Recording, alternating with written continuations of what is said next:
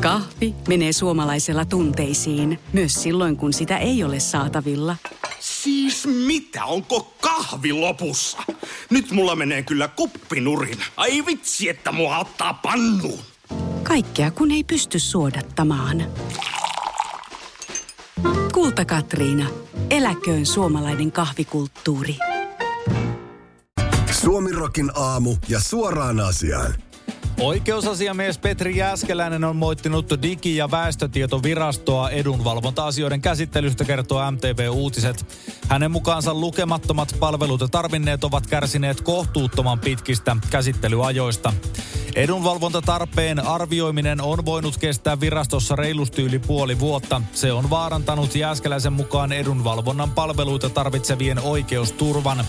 Pitkät odotusajat eivät ole johtuneet asioiden monimutkaisuudesta, vaan pitkistä jonoista. Oikeusasiamies toteaa päätöksessään, että holhoustoimen tehtävät ruuhkautuivat ja käsittelyajat pitenivät, kun väestörekisterikeskuksen ja maistraattien tehtävät yhdistettiin yhteen virastoon vuoden 2020 alussa.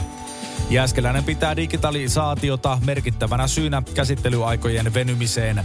On paradoksaalista, että Digi- ja väestötietovirasto, jonka tehtävänä on edistää yhteiskunnan digitalisaatiota, on itse kompuroinut holhoustoimen palveluiden digitalisaatiossa, oikeusasiamies toteaa päätöksessään.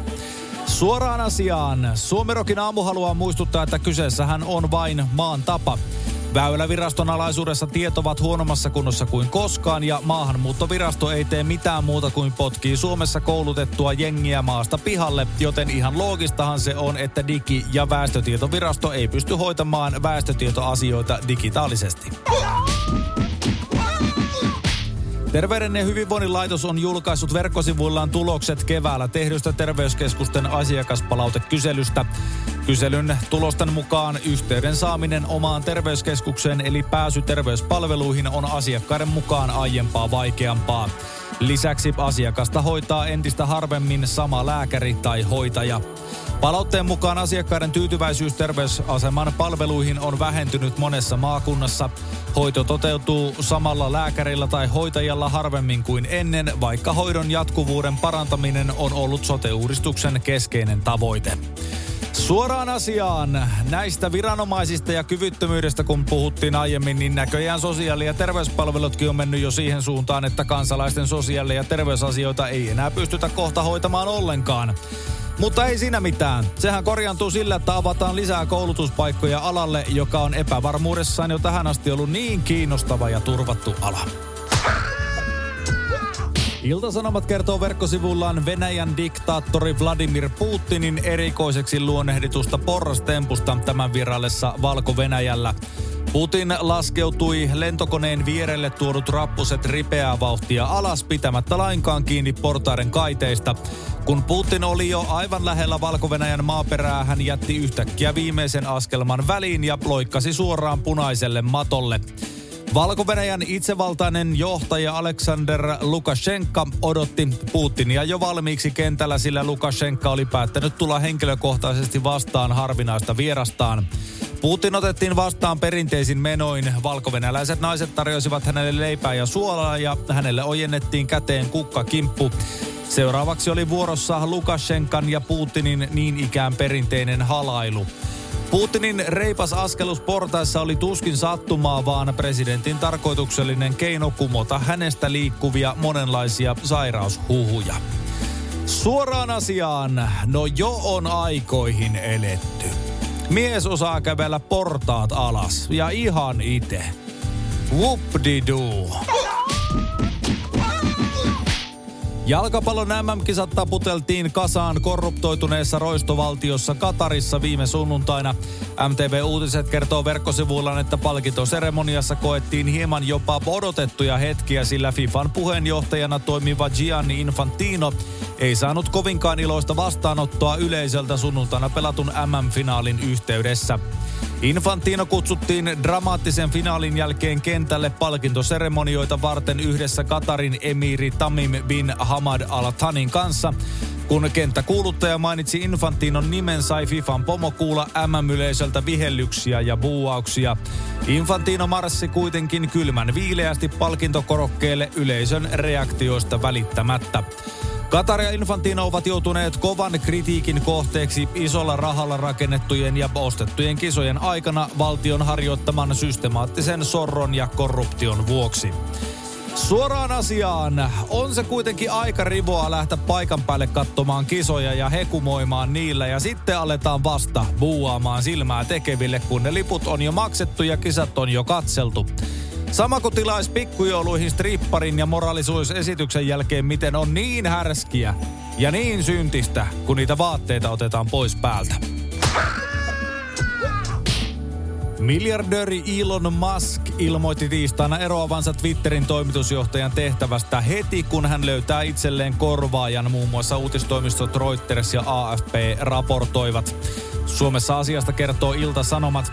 Eroan toimitusjohtajan tehtävästä heti, kun löydän jonkun tarpeeksi hölmön ottamaan tehtävän vastaan. Sen jälkeen johdan vain ohjelmisto- ja palvelin tiimejä, Musk kirjoitti Twitterissä. Kyse on ensimmäisestä kerrasta, kun Musk mainitsee eroamisen mahdollisuuden sen jälkeen, kun hän järjesti maanantaina Twitterissä äänestyksen siitä, tulisiko hänen jatkaa palvelun johdossa. Vuorokauden kestäneessä äänestyksessä 58 prosenttia äänestäjistä kannatti Maskin eroa. Kaikkiaan ääniä annettiin reilut 17,5 miljoonaa kappaletta. Musk on itse myöntänyt olevansa liian kiireinen ja etsivänsä Twitterille toimitusjohtajaa. Hän sanoi kuitenkin sunnuntaina, että seuraajaa ei ole ja että kukaan, joka voisi oikeasti pitää Twitterin hengissä, ei halua työtä. Suoraan asiaan. Musk voisi kyllä ihan oikeasti myydä koko roskan pois. Tietenkin arvosta on pudonnut leijona osa siitä, mitä hän maksoi sen 44 miljardia, mutta ihan kenelle tahansa muulle saisi kaupata. Kuka tahansa hoitaisi tämän homman paremmin. Hirvaskankaalla olisi esimerkiksi yksi Aki Palsamäki, joka voisi vetää puljua maskia paremmin. Aki tarjoaa satasen ja muuttaa palvelun nimen Vitteriksi. Kahvi menee suomalaisella tunteisiin, myös silloin kun sitä ei ole saatavilla.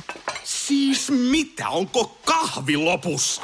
Nyt mulla menee kyllä kuppinurin. Ai vitsi, että mua ottaa pannuun. Kaikkea kun ei pysty suodattamaan. Kulta Katriina. Eläköön suomalainen kahvikulttuuri. Teitä odotetaan laivan infopisteessä. Hei, kyllähän mä nyt olisin tullut. Ei tässä nyt sentään kuuluttamaan tarvinnut. Joo, mutta kun sä hävisit taas, meidän pitää nyt hakea auto alhaalta ja lähteä eteenpäin. Mutta olipahan hyvä kuulutus. Joo. Tosi selkeä ja kaikuva. Mm. Hieno laiva tää on. Hei, nyt mennään.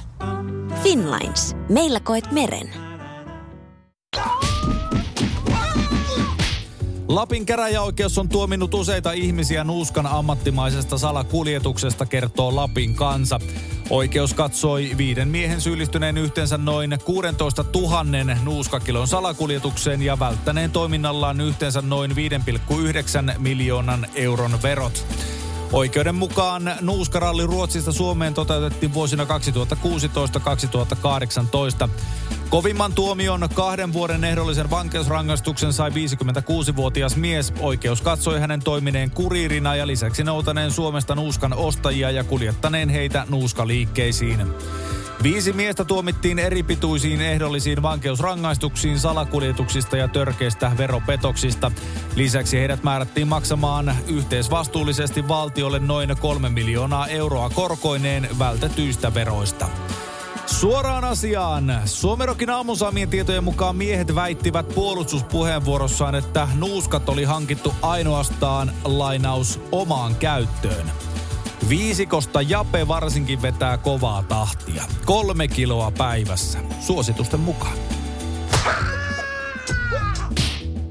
Olkiluoto kolmen sähkön tuotantoa jatketaan 27. päivä joulukuuta, kertoo teollisuuden voima. Sähköä tuotetaan koekäytön aikana arviolta 1,3 terawattituntia.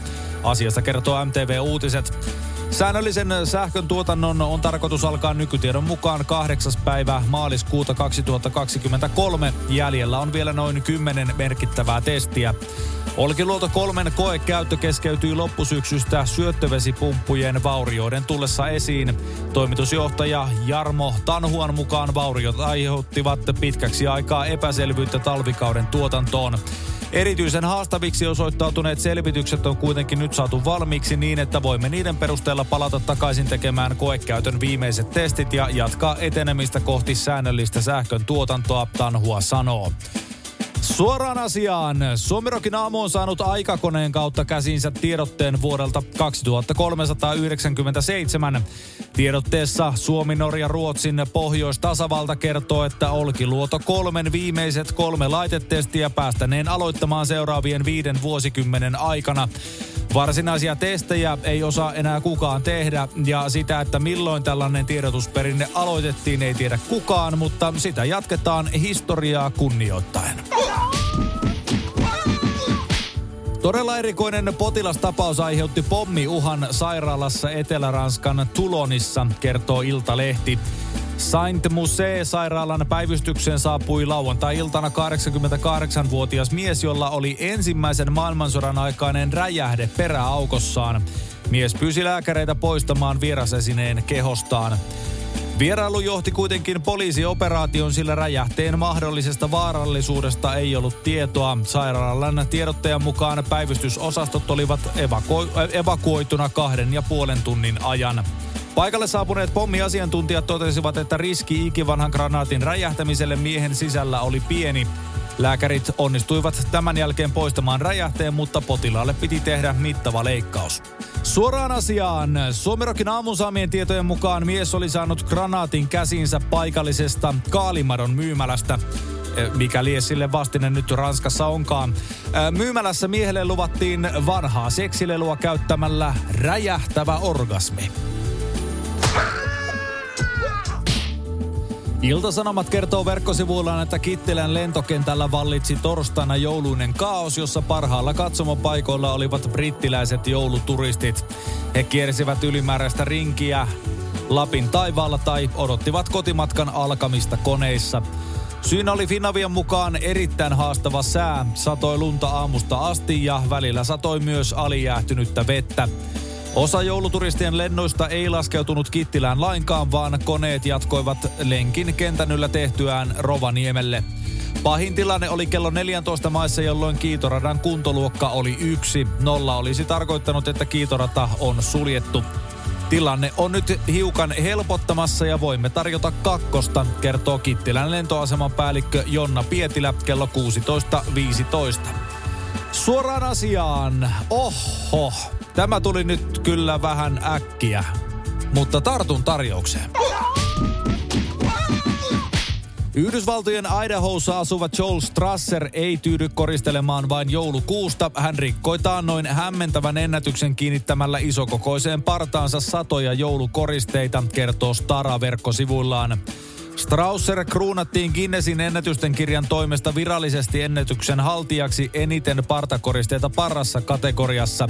Hän onnistui kiinnittämään peräti 710 eri väristä ja jouluväreissä olevaa koristepalloa partaansa.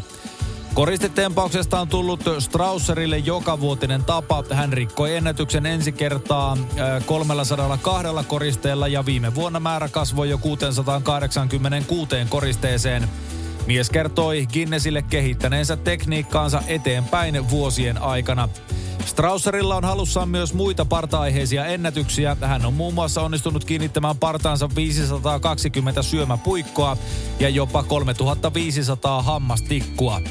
Suoraan asiaan. Tälleen itekin parrakkaana miehenä voin sanoa, että tämä ennätys ei ole kyllä yhtään millään tavalla erikoinen. Itellä on parrassa jatkuvasti jotain ylimääräistä ruoanmurusista lähtien. Kerran löysin sieltä viikkoja kadoksissa olleet avaimet ja mä epäilen, että kissa nukkuu yönsä mun partaan kaivamassaan pesäkolossa. Suomi aamuja keskelle köljä. Ja ehkä vähän siihen siivuunkin pikkasen. Kahvi on suomalaiselle myös valuuttaa. No mites? Paljonko sä tosta peräkärrystä haluat? No, jos nyt yhden kahvipaketin annat. Yhdessämme omaisuuttamme kahvia vastaan osoitamme hyvää makua ja pelisilmää. Kulta Katriina. Eläköön suomalainen kahvikulttuuri.